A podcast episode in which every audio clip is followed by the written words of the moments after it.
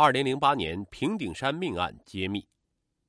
不知各位有没有想过一个问题：如果有一天一群歹徒将你抓了起来，用刀架在你的脖子上，要你去杀死一个无辜的人，否则死的那个就会是你，你会怎么做呢？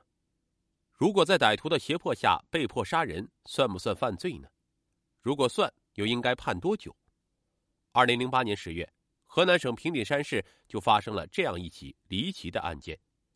一位新晋检察官夏某被一群穷凶极恶的犯罪分子绑架，之后，这个犯罪团伙又绑架了一位妙龄少女，强迫夏某与其发生关系，并将少女杀害。最后，法院对此案进行审理，夏某竟然未被纳入查处范围之中，也就是说，夏某在这次事件中被认为是无罪。这件事儿当时在网上引起轩然大波，对于夏某有罪还是无罪的讨论。在网上闹得沸反盈天。一九八七年出生的王可嘉，自从二零零五年在正主美术学院毕业后，就前往许昌的一家装修公司，成为一名设计师。二零零八年十月十四日那天，王可嘉本来像往常一样下班回家，结果却在家里和爸妈因为男朋友的事儿吵了起来。王可嘉的父母对王可嘉的男友一直颇有微词，这让王可嘉觉得十分不满。事发当天，两方互不相让，吵得越来越凶。王可嘉一气之下把门一摔就离开了家。当时已经是晚上十点多了，王可嘉一个女孩子独自出行，危险性极高。王可嘉的父母看到女儿走了，很快就缓过劲儿来，对女儿非常担心。他们没少给女儿的手机打电话，可是王可嘉还在气头上，无论父母打了多少次，王可嘉就是不接。直到半个小时后。王可佳的父亲发现女儿的电话突然打不通了，这可吓坏了王可佳的父母。你说这外面黑灯瞎火的，这女娃娃一个人走在大街上，万一出了点什么事儿，可怎么办呢？再说王可佳因为工作性质的原因，手机从来不会关机，这下突然打不通了，肯定是女儿已经出了什么意外。王可佳的父母手忙脚乱的披上衣服，冲出门去寻找女儿，结果老两口这一找就是一个晚上。等到第二天前往王可嘉的单位询问情况，也被告知不知道王可嘉的行踪。之后，王可嘉的父母就把亲戚朋友的电话打了个遍，求他们帮忙找找自己的女儿。结果一直过了几天，王可嘉还是不见踪影。最后，夫妻二人实在是没有办法，前往魏都区公安分局报案，请求民警帮助。王可嘉的父母在报案后就陷入了长时间的焦急的等待。直到一个月后，平顶山市的警方却来许昌找到了他们，称平顶山市新华区发现了一具无名女尸，希望夫妻二人能够辨认一下是否是失踪的王可佳。然而，这具女性遗体在被警方发现时已经发生了腐败，难以辨认其原本面目，所以王可佳的父母那时还怀抱着一丝希望，他们不相信这会是自己的女儿。非常可惜的是，警方的 DNA 比对结果。给了这对老夫妻最后一记重击。警方采集了王可嘉父亲的 DNA 样本，回去进行对比之后，确定这个死者就是已经失踪了一个多月的王可嘉。警方告诉王可嘉的父母，他们的女儿被一个犯罪团伙绑架，最终遭人杀害。这个犯罪团伙刚从牢里被放出来不久，又又开始持续作案。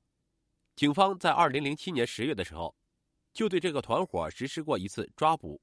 可惜没有成功，直到不久前才终于将这八人抓捕归案。之后在审讯过程中才知道了王可佳遇害后被丢弃的位置。为了抓捕这个穷凶极恶的犯罪团伙，警方报废了三辆警车，还有三名公安干警受伤。本来犯罪分子已经抓捕归案，王可佳的父母也应该专心操办女儿的丧事，让女儿早日入土为安了。但是。就在把女儿的遗体送去殡仪馆火化的过程中，这件事儿又变得复杂了起来。二零零八年十二月六日，王可家的遗体被送往殡仪馆进行火化。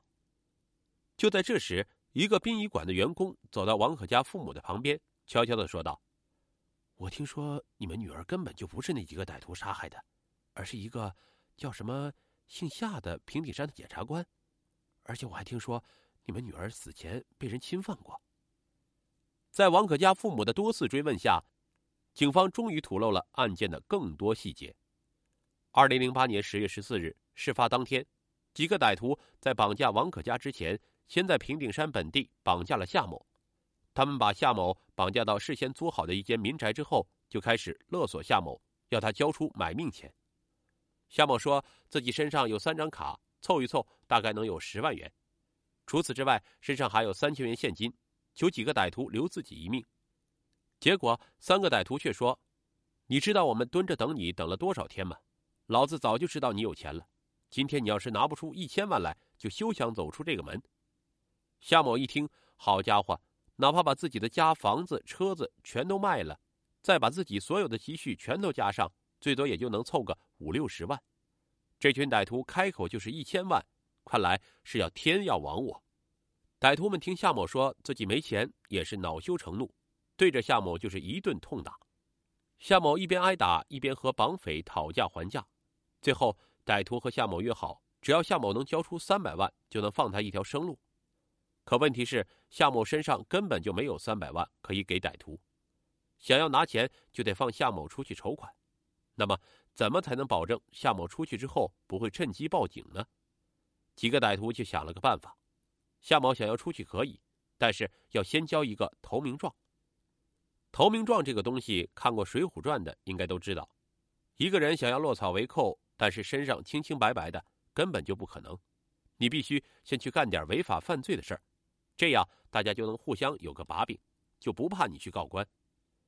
有媒体报道，歹徒要求夏某交出的投名状，就是歹徒们去绑架一个少女，让夏某先侵犯对方，然后再将其杀害。这样歹徒手里就有了夏某犯罪的证据，他们才能信任夏某。这个被绑架的可怜少女，正是之前被提到的遇害的王可佳。一个歹徒先是将王可佳绑架，然后对其施暴。之后就把遍体鳞伤的王可佳丢给了夏某，他们用绳子勒紧夏某的脖子，逼迫夏某犯下罪行，然后又丢了一截绳子给夏某，并称如果夏某不肯勒死王可佳，那么就只有夏某自己去死了。等到这一切结束之后，有两名歹徒带着夏某回去筹钱，另外两名却意外的发现王可佳还有呼吸，于是又用铁丝将王可佳杀害之后丢进了矿井。夏某好不容易凑齐了三百万，交给绑匪换来了自由之后，立刻跑到公安局报警，称自己被人绑架之后蒙着眼睛被迫参与了一起凶杀案件。警方通过夏某给出的线索，将这八人犯罪团伙抓捕归案。二零零九年七月三十一日，平顶山市人民检察院对这八人犯罪团伙提起公诉，但是王可佳的父母却发现被告中没有夏某的名字。这让这对痛失爱女的老夫妻觉得难以接受。然而，检方对此做出的回应是：夏某当时正处于生命受到胁迫的状态，在紧急情况下被迫参与犯罪，并且没有直接导致王可佳死亡，所以认为其无罪。王可佳的父母对这个说法难以接受。当时确实有绳子套在夏某的脖子上，可王可佳脖子上的绳子却在夏某的手上。现在你夏某活着。自己的女儿却这辈子都再也见不到了，这让他们怎么能接受？事件被发到网上之后，有不少网友也参与到这件事的讨论当中。有人提出，我国刑法确实有规定，对于被胁迫参加犯罪的，应该按照他的犯罪情节减轻处罚或者免于处罚。但也有网友认为，如果夏某是主动提出这个投名状的说法，那么对于王可佳的死，夏某就不再是一个受胁迫的从犯。而是主犯，这个说法也受到了许多人的认可。当时的网上还有不少阴谋论的网友提出，夏某之所以能免除处罚，是因为夏某本身就在检察机关内任检察官，走了检察院的后门。对此，平顶山检察院也做出了回应：夏某并非是检察院的检察官，而是为检察院开车的司机。此外，还透露这起案件中，并非是夏某在受胁迫的情况下侵犯了王可佳。而是王可佳在受胁迫的情况下，被迫配合歹徒与夏某发生了关系。二零零九年七月，王可佳的家人向法院递交了要求追究夏某刑事责任的申请，但是并没有被受理。